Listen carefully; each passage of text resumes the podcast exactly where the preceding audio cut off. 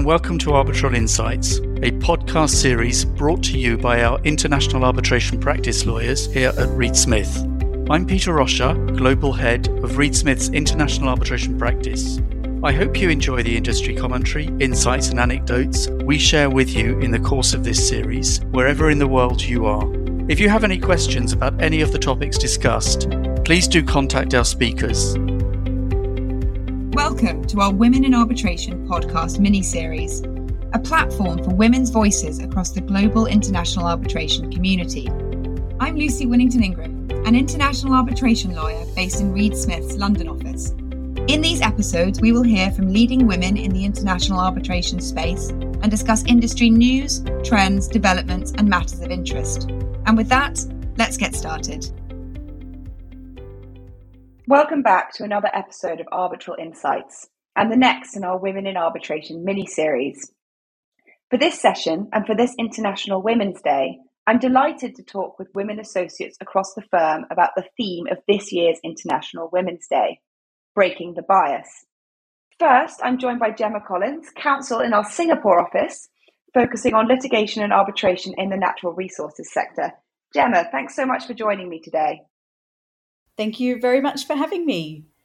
So, Gemma, one thing that we all know has been instrumental in increasing gender diversity and the representation of women in arbitration has been the Equal Representation in Arbitration Pledge. The pledge is both a firm wide and personal commitment. So, Gemma, my question for you today is how do you try to incorporate Reed Smith's and your own commitment to the pledge in your practice? This is a really interesting question because for change to take place, we need to not just talk the talk, but also walk the walk. I have tried to incorporate Reed Smith's commitment to the pledge by providing opportunities for associates and paralegals to be involved in large, complex arbitrations based on their skills, talents, and interests without making any assumptions about these points based on age, marital status, or family commitments. I personally have benefited from working with senior lawyers throughout my career who have presented me with opportunities to be involved in some very large and complex arbitrations. While conscious of my family commitments, I have two small children, that didn't stop them from including and encouraging me to grow and develop and to take on new challenges and greater responsibility. I've therefore tried to pass on to others this access to opportunities. And my hope is that in doing so, I not only raise the profile of aspiring female arbitration lawyers, but ultimately we gain a few more excellent female lawyers from which we can appoint as arbitrators in the future. Yes, Gemma, I agree. I think it's it's important to remember that the pledge is not just about thinking of women to including shortlists and trying to trying to appoint women arbitrators. It's it's so much more than that, and there's so much that we can do internally within the firm to promote more you know more junior women, whether that's mentoring, whether that's speaking opportunities, or just having really diverse teams. So, Gemma, is there anyone you'd like to mention as having gone above and beyond to advance gender diversity in arbitration, or indeed, you know, any number of people? Christina Cardenas. Christina is not only a great inspiration for young female lawyers in arbitration, but she's also been a mentor for me.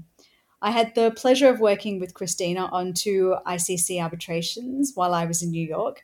And Christina not only took the time to teach me new skills, but she also gave me the opportunity to take a leading role in arbitrations and gave me the confidence to do so. No, mentoring particularly, you know, well, not just at the early stages of your career, but throughout is just is just so so important.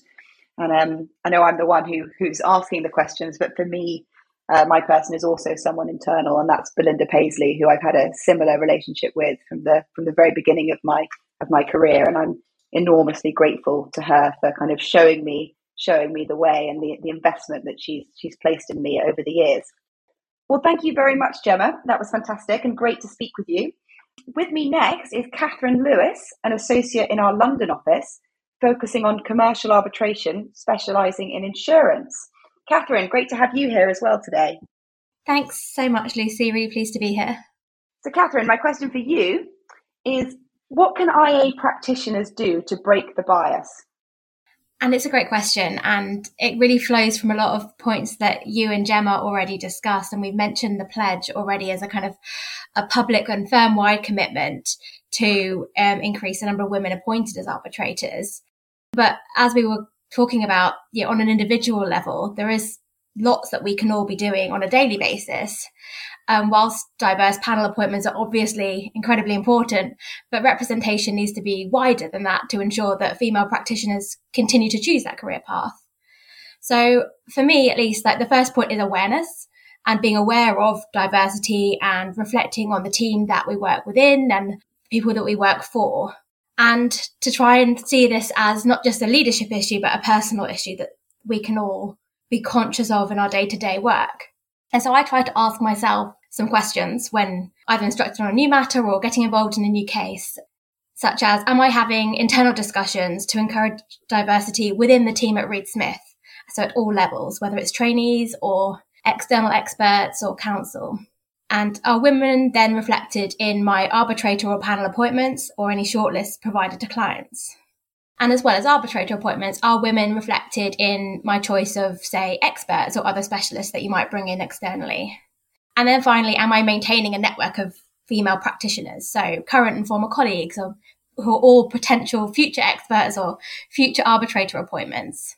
So it's something that I'm trying to do on a kind of you know, regular basis rather than you know, every six months or years you suddenly realize that you haven't been thinking about it. Because I think the more that we're conscious of diversity and the importance of working with diverse teams, the more we're engaging in the debate about the importance of having women in, in senior arbitral positions. Yeah, I'd, I'd, absolutely agree with that, Catherine. And I think that's been one of the really interesting things for me personally about the pledge is it just kind of sparked the conversation and it put it uh, about you know women in arbitration and increasing diversity and the types of things we can all be doing. And many of them were things we were already doing, but we're now consciously thinking about them each and every time we, we go into a new matter or you know just day to day in our in our careers. And that's what i think has been really important just raising that level of of consciousness and and just encouraging people to have those discussions internally. Yeah exactly right. So catherine same question to you as i just asked gemma. Is there anyone you would like to give a special mention to who you think has done a lot to advance gender diversity in arbitration yeah, I'm actually going to mention a male partner, Gautam Bhattacharya, in our London office. He, again, is, we have a very good mental relationship. And for me, it's a real illustration of leading by example. And I think the reason Gautam struck me as someone that I wanted to mention is he's mindful of diversity generally. So it's obviously a bigger issue than just women in arbitration, but it's, it's something broader than that but he's also someone that I feel that I can have frank discussions with when we're looking to appoint an arbitrator or a mediator or, or counsel to ensure that we are promoting gender and ethnic diversity across all our appointments and all our you know, internal teams. So whilst he's obviously a great practitioner and I've learned a lot in terms of my own specialism, it's helpful to have someone that you can challenge those typical roles and to ensure that you're having those discussions at all levels. That's great, and you know, really great to have. You know, because of course there are many men out there who are incredibly supportive of the pledge and do an enormous amount to promote gender diversity. So great to great to be able to kind of give them give them a shout out on this podcast today. Absolutely, thanks, Lucy. Great. Well, thanks so much, Catherine. Next, I'm joined by Vanessa Thieffry, an associate in our Paris office, focusing on international arbitration, construction, and environmental issues. Vanessa, great to have you here today. Hi, Lucy. Thank you for having me. So, Vanessa, my question for you is what are some initiatives that you have been involved in which help to break the bias? Well, Lucy, the first initiative I would like to mention is, of course, this Women in Arbitration mini-series. It's a wonderful way to promote women in the arbitration community. For example, a while ago, I recorded this podcast with Judith Levine on the challenges of arbitrating environmental disputes. These podcasts are truly a great way to give female arbitration practitioners a voice. But more seriously, our team has taken a habit of implementing the recommendations under the Pledge for Equal Representation in Arbitration, of which Reed Smith is a signatory, as you know. For example, in our arbitration practice, we are always conscious of presenting a team to the client that is gender diverse at the beginning of the case. Just as we include women in our shortlists of potential arbitrators when considering them. We also have a rule to present gender equal diverse panels when we organize arbitration events. Also, in our day to day practice, almost 50% of our international arbitration practitioners in the Paris office are women, and we attempt to recruit our interns on an equality basis, but in the end, most of our interns end up to be female. From a more personal standpoint, I have been very lucky to benefit a number of initiatives and programs led by the firm's Women's Initiative Network, WINRS, that have enabled me to gain confidence to lead my project to term. These programs include regional or firm-wide trainings for the empowerment of women, including with male champions who bring a, an, an entire fresh perspective, and also a cross-industry mentorship program to promote gender equality the program ended a few months ago, but personally, I am still in touch with my mentor. The Paris chapter of WINRS is also brilliantly active and regularly organizes meetings with inspiring women who share their incredible professional journeys with us. Finally, externally, WINRS also on occasions organizes events with female staff of our clients, which are always a great success. Thanks, Vanessa. And it's really great to hear about all the things that you've been doing to promote gender diversity um, in, in your practice and also more widely within Reed Smith. I'm really pleased you gave a shout out to this podcast series. Uh, as you know, we've had some fantastic speakers on this. You know, to name a few, I myself have interviewed Lucy Reed, president of ICCA, and Susie Savage, partner in our London office, has had the pleasure of interviewing Meg Kinnear, Secretary General of ICSID. So we're very, very lucky to have had some wonderful guest speakers on this podcast. And Vanessa, same question to you then. Is there anyone who you'd like to give a special mention to who you think has done a lot to promote gender diversity? I would definitely say Peter Rosher, a partner in the Reed Smith Paris office. He is an exceptionally generous and supportive person who, I don't know whether he is aware of this, has helped me push my limits by far. I feel very lucky to work with him on a day to day basis. Absolutely. Thanks, Vanessa. Thank you for having me, Lucy. It was great. Next up, I'm here with Jane Miles, an associate in our Dubai office who focuses her practice on construction and engineering disputes. Jane, thanks so much for joining me today. Hi, Lucy, and thanks for having me along today. So, Jane, my question for you is what changes have you seen in the course of your practice over the past few years?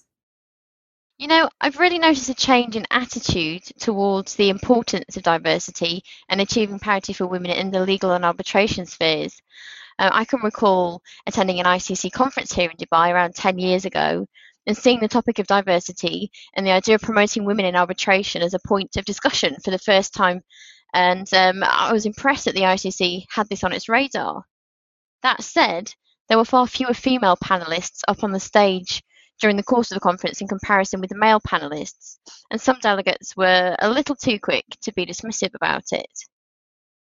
But when you compare that to the more recent briefings and conferences I attended for Dubai Arbitration Week in November, the back end of last year, there were a number of conversations around the importance and the value of diversity in arbitration and achieving parity, and notably more women panelists in comparison to 10 years ago there were a number of encouraging examples as well of, of what organisations and institutions are doing to address it, such as the steps that the SCCA has taken to ensure its list includes a, num- a significant number of women as well as men.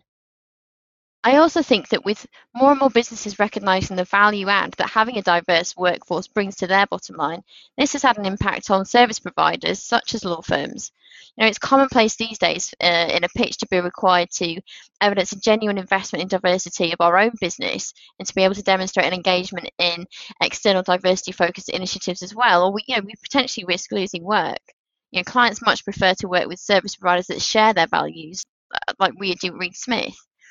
Know, another example of change I can give you is that, you know, I've seen a difference in the response to the pledge, which has been around for, I think, seven years now or so. But, you know, just three or four years ago, the subject would come from conversation with peers at an event, say, and it'd get a bit of a mixed reaction in terms of those who supported it and those who thought it just wasn't really needed. you know, again, move forward to the present day. And I've seen a notable change in mindset with so many firms and organisations signing up to it. And as you know, Lucy, at the start of an arbitration, the arbitrator or panel of arbitrators needs to be identified. And prior to joining Reed Smith in early 2020, I'd always try and identify or suggest a suitably qualified female candidate for the issues in dispute, but it was never mandatory. But you know, shortly after joining the firm, I very quickly found myself working on a list of suitable candidates for the role of co arbitrator on a client matter. And I recall the partners I was working with being very clear about the importance of putting forward a number of suitably qualified female candidates alongside male candidates. And this represented a significant shift in mindset, I think, the, and compared to the mindset uh, that I'd encountered earlier on in my career. And what I think also helps around this is that there does seem to be a growing number of female arbitrators available now in comparison with, say, just five years ago. I think to wrap it up, the difference I've seen over the last few years in particular is that it really does seem to be taken seriously now, with a number of initiatives coming through from arbitration related organisations and institutions and administrative centres in the offing. You know, with the growing number of law firms really tackling the matter head on, both internally in terms of how talent is hired and retained, as well as supporting initiatives externally within the communities that we all live and work. So, for example, the Reed Smith UAE offices have developed a partnership with all Emirati female rugby team Al Maha, and we've set up a leadership and mentoring program to support the young female Emirati talent, not just on the pitch, but off the pitch too.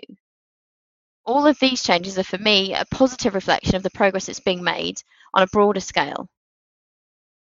Thanks, Jane. That that's really interesting. I think I've certainly noticed kind of similar shifts. A big one for me has been when I think when I first started to practice, where I would go to an event and you would have a, a, panel, a panel which was all female, that panel would typically be talking about, you know, so-called women's issues or, you know, diversity or what it's like to be a female practitioner in IA, things like that. Whereas now, and this is just fantastic, it's not that surprising to go to go to an event and have an entire panel all of women, but they're not talking about anything to do with diversity. They're just talking about their subject matter and areas of expertise. And I think that's been that's been the main shift that I've noticed over the past few years, certainly.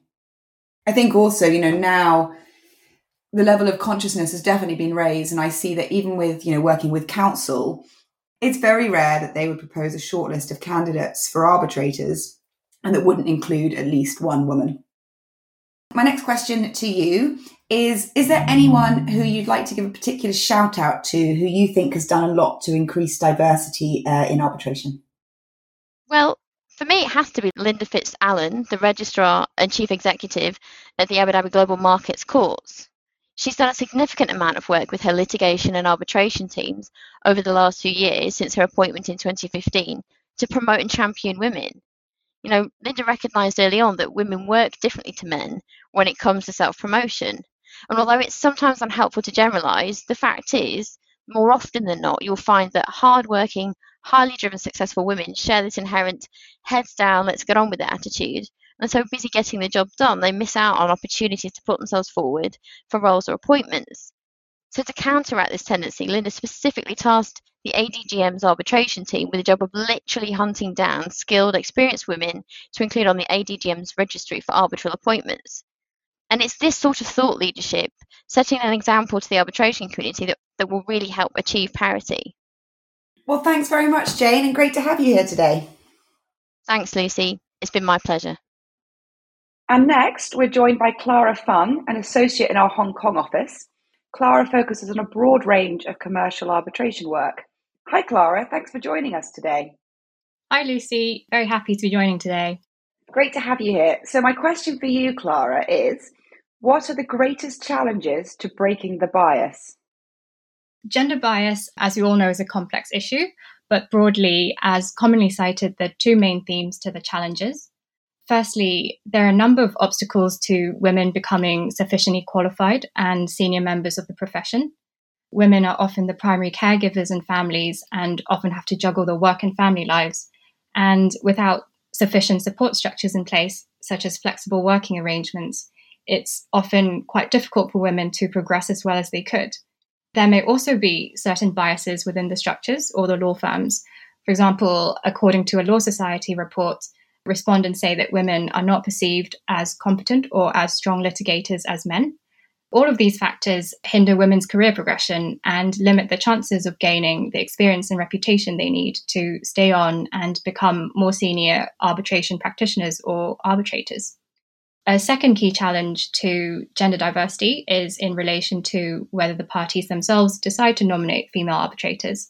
Statistics show that parties generally appoint a small percentage of women, and there has not been much of a percentage increase in female appointments by the parties in recent years. According to the ICCA report of the Cross Institutional Task Force, only 13.9% of party appointments have been women in 2019, and there has only been an increase of about 2% from 2016 to 2019. According to another survey uh, done by White and Case and Queen Mary University last year, almost half of the respondents agree that one of the most effective initiatives in encouraging diversity would be counsel suggesting diverse lists of arbitrators to the clients. But as the survey suggests, this may be easier said than done. So, firstly, counsel need to have adequate access to information about all the suitable candidates, and that includes all the female candidates.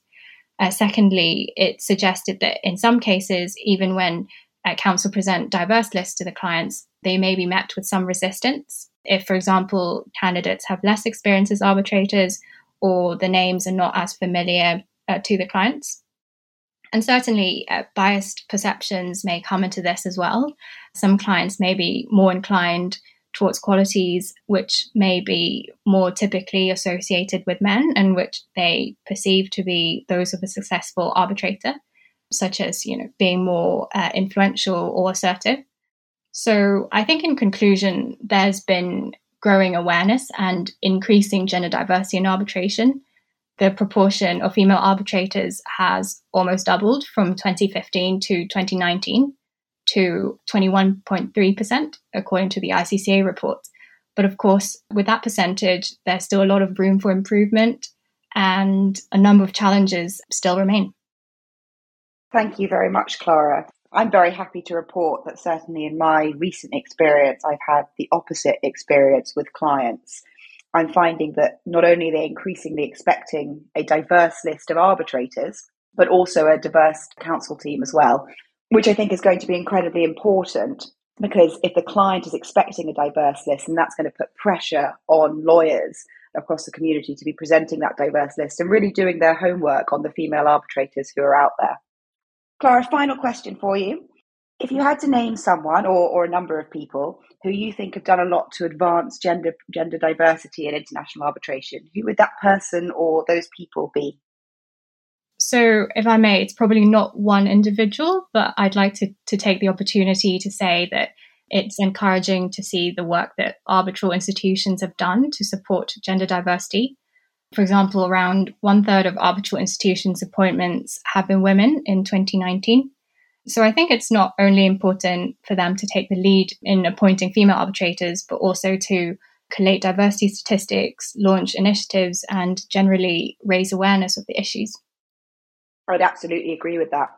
And I know last year, and it was well publicised, that we had a an ICSID annulment committee that was made up of all female committee members, which you know, it, it, it, attracted a lot of press and quite rightly. But it's interesting because you, you certainly wouldn't get a lot of press for an all male committee. So I hope that going forward, this will start to become the norm and it won't be something that, you know, people, people feel the need to talk about because it'll be, it'll be normalized. Clara, thank you so much. It's been really interesting talking to you. And thank you for coming on the podcast today. Thank you very much. And finally, today, we're joined by Suhey Herrera, counsel in a Miami office Suhey focuses her practice on general commercial arbitration and litigation. Suhey, thanks so much for being my last guest on the podcast today. Thank you, Lucy. It's such a pleasure to be invited. And the final question of the day, then, and a very important one. Suhey, what pitfalls are there for women in the IA space? So, Lucy, I would say, I, I don't know if I would call it a pitfall, but I would say more of a consideration for women to not fall into these pitfalls. And I would say the first one I would mention is making sure that you find the right mentor for yourself. And it doesn't have to be a woman. It's great if it is a woman because they may be dealing with some issues that you've also dealt with. But certainly, you want someone who supports the development of women in international arbitration or, frankly, in any career, right? You want someone that gives you opportunities, okay, those stand up opportunities to be able to present arguments, to draft, to take lead, to really find the path for yourself, and also can understand some limitations that you may face in your personal life and can help you in giving practical solutions. So I think that is one big pitfall to be uh, afraid of picking the wrong mentor, right? Picking, for example, a mentor that doesn't, you have a family life and you know, they also may have a family life, but because of their situation, they may not understand some of the limitations, right? So, for example, a married, you know, a married partner or mentor may not have the same limitations as a single parent, right?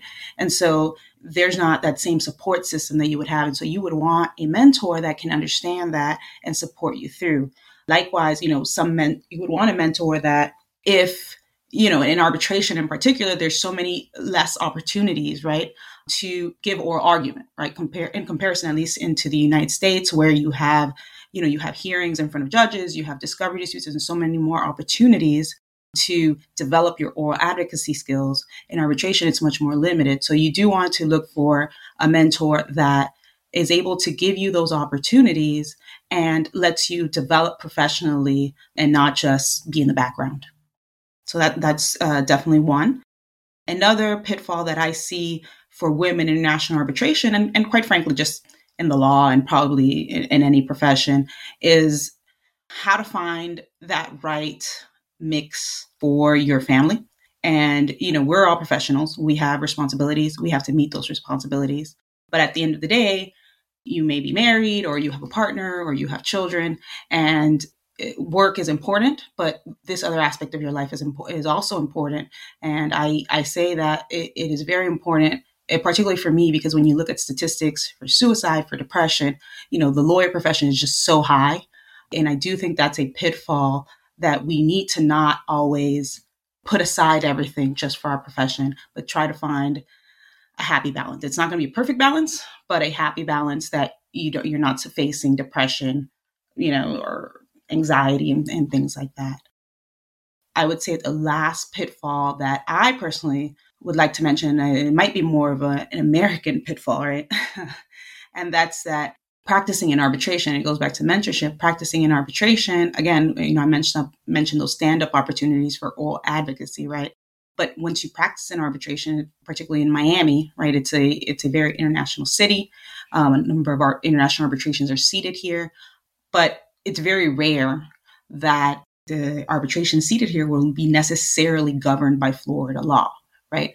And so sometimes you're practicing arbitration for years and maybe you haven't, you know, you haven't done a lot of law in Florida or practiced before the courts for a number of years and then suddenly for whatever reason there's a you know change in the type of cases that come into your office.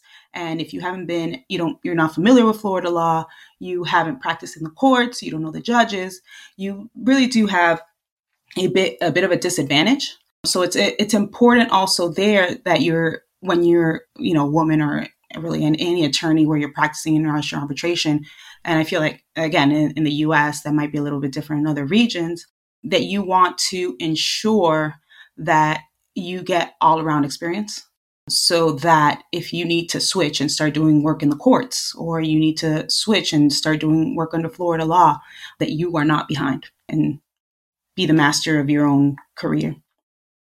That's really interesting, Suhey, and um, in particular what you say about mentoring. So, mentoring is something that, unsurprisingly, has come up quite a lot today. Um, but specific advocacy mentoring, I think that is something that is, you know, potentially quite unique to international arbitration. And I know that I've been incredibly lucky, and you know, my first advocacy experiences in international arbitration were, I suppose, I was encouraged towards them by two people who I would say are mentors of mine Alison Macdonald, QC, who's just a fantastic, amazing barrister, and Paul Wee, also another amazing barrister. And they, you know, they, they really encouraged me, they coached me. Um, when people are investing in you like that and take time out of their day to really help you, that's that's just invaluable, and it gives you the confidence you need to take those take those first steps. No, 100% agreed. And I have been lucky to work with people that just have been in the same way, very supportive and really have given me a lot of help, right? I would say, especially early on in my career. Um, and even now, uh, just, you know, always making themselves available, always finding opportunities for me, right? And pointing out for me in a very constructive manner, hey, this is what you need to work on. Hey, you know, you did great on this, right? I mean, it, it, it really is invaluable and it gives you confidence and it lets you be a better leader.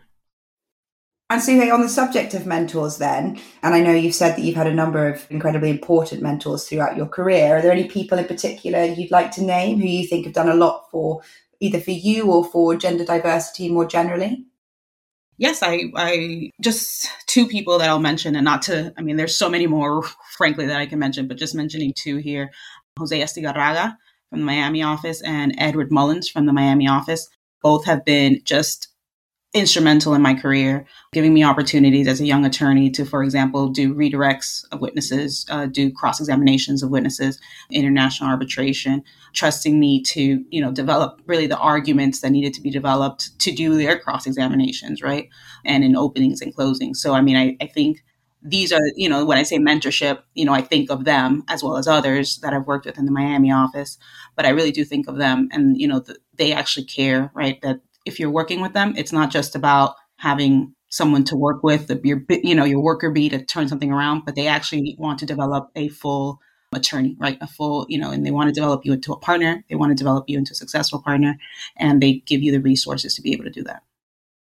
Fantastic. Well, thank you, Suhey, and it's been my pleasure to talk to six fantastic, interesting women around the Reed Smith office today for this podcast in aid of International Women's Day. So, all that remains to be said is Happy International Women's Day. I hope you have enjoyed today's episode. Please tune in to Arbitral Insights again soon. Arbitral Insights is a Reed Smith production. Our producer is Ali McCardle. For more information about Reed Smith's global international arbitration practice, email arbitralinsights at reedsmith.com. To learn about the Reed Smith Arbitration Pricing Calculator, a first of its kind mobile app that forecasts the cost of arbitration around the world, Search Arbitration Pricing Calculator on reedsmith.com or download for free through the Apple and Google Play app stores. You can find our podcast on Spotify, Apple, Google Play, Stitcher, reedsmith.com, and our social media accounts at Reedsmith LLP on LinkedIn, Facebook, and Twitter. This podcast is provided for educational purposes. It does not constitute legal advice and is not intended to establish an attorney client relationship, nor is it intended to suggest or establish standards of care applicable to particular lawyers in any given situation. Prior results do not guarantee a similar outcome.